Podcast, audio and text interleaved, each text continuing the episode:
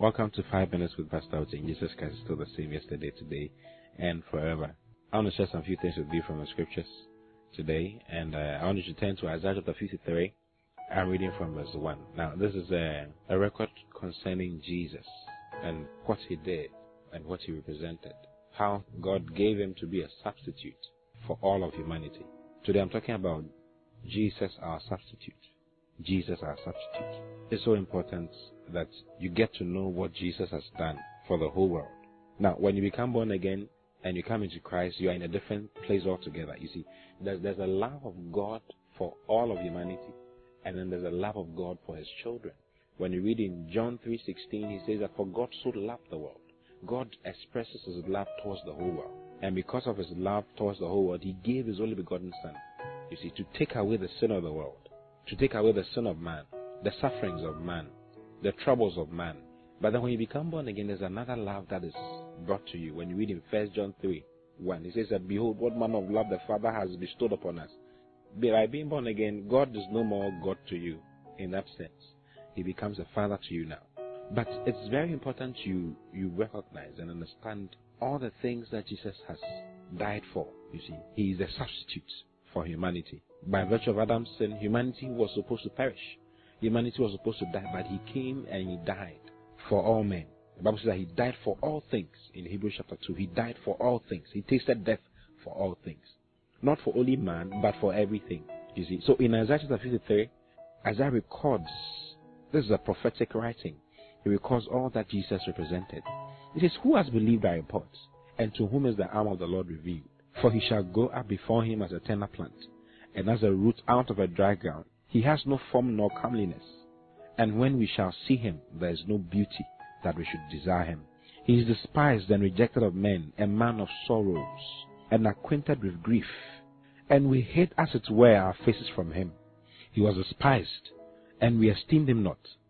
Surely he has borne our griefs, and carried our sorrows.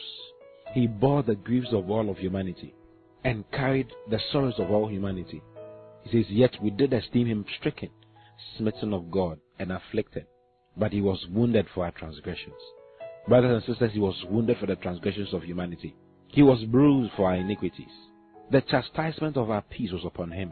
Other version says the chastisement or the punishment that brought us peace was upon him. And with his stripes we are healed. Hallelujah. With the stripes we are healed. Meaning that Jesus was the substitute for our transgressions. He's a substitute for our iniquities is a substitute for the chastisement or the punishment that was required for us to have peace. And he is the one who has borne the stripes for our healing. The stripes that was required for the healing of humanity.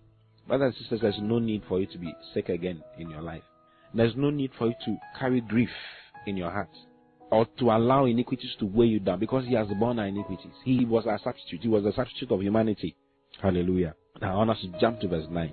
He says, And he made his grave with the wicked and with the rich in his death, because he had done no violence, neither was any deceit in his mouth.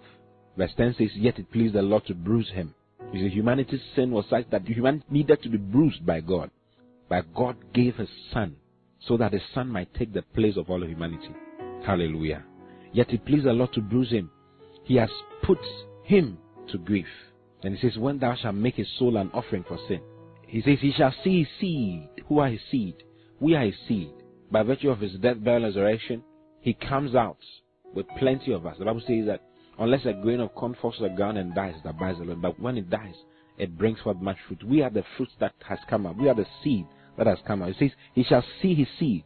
He shall prolong his days. We are the ones to prolong the days of Christ on earth. And the pleasure of the Lord shall prosper in his hand.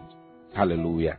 We are the ones who prolong the days of the Lord by thinking on the fact that he is our substitute and living the life that He has given to us. He has brought a life of prosperity because He substituted for our poverty. The Bible says that you know the grace of our Lord Jesus Christ, that for your sakes He became poor, so that you through His poverty might become exceedingly rich. Brothers and sisters, He's our substitute. Jesus is our substitute, and He's the substitute of the whole world. I love you very much. I'll see you again tomorrow. God bless you. Bye bye.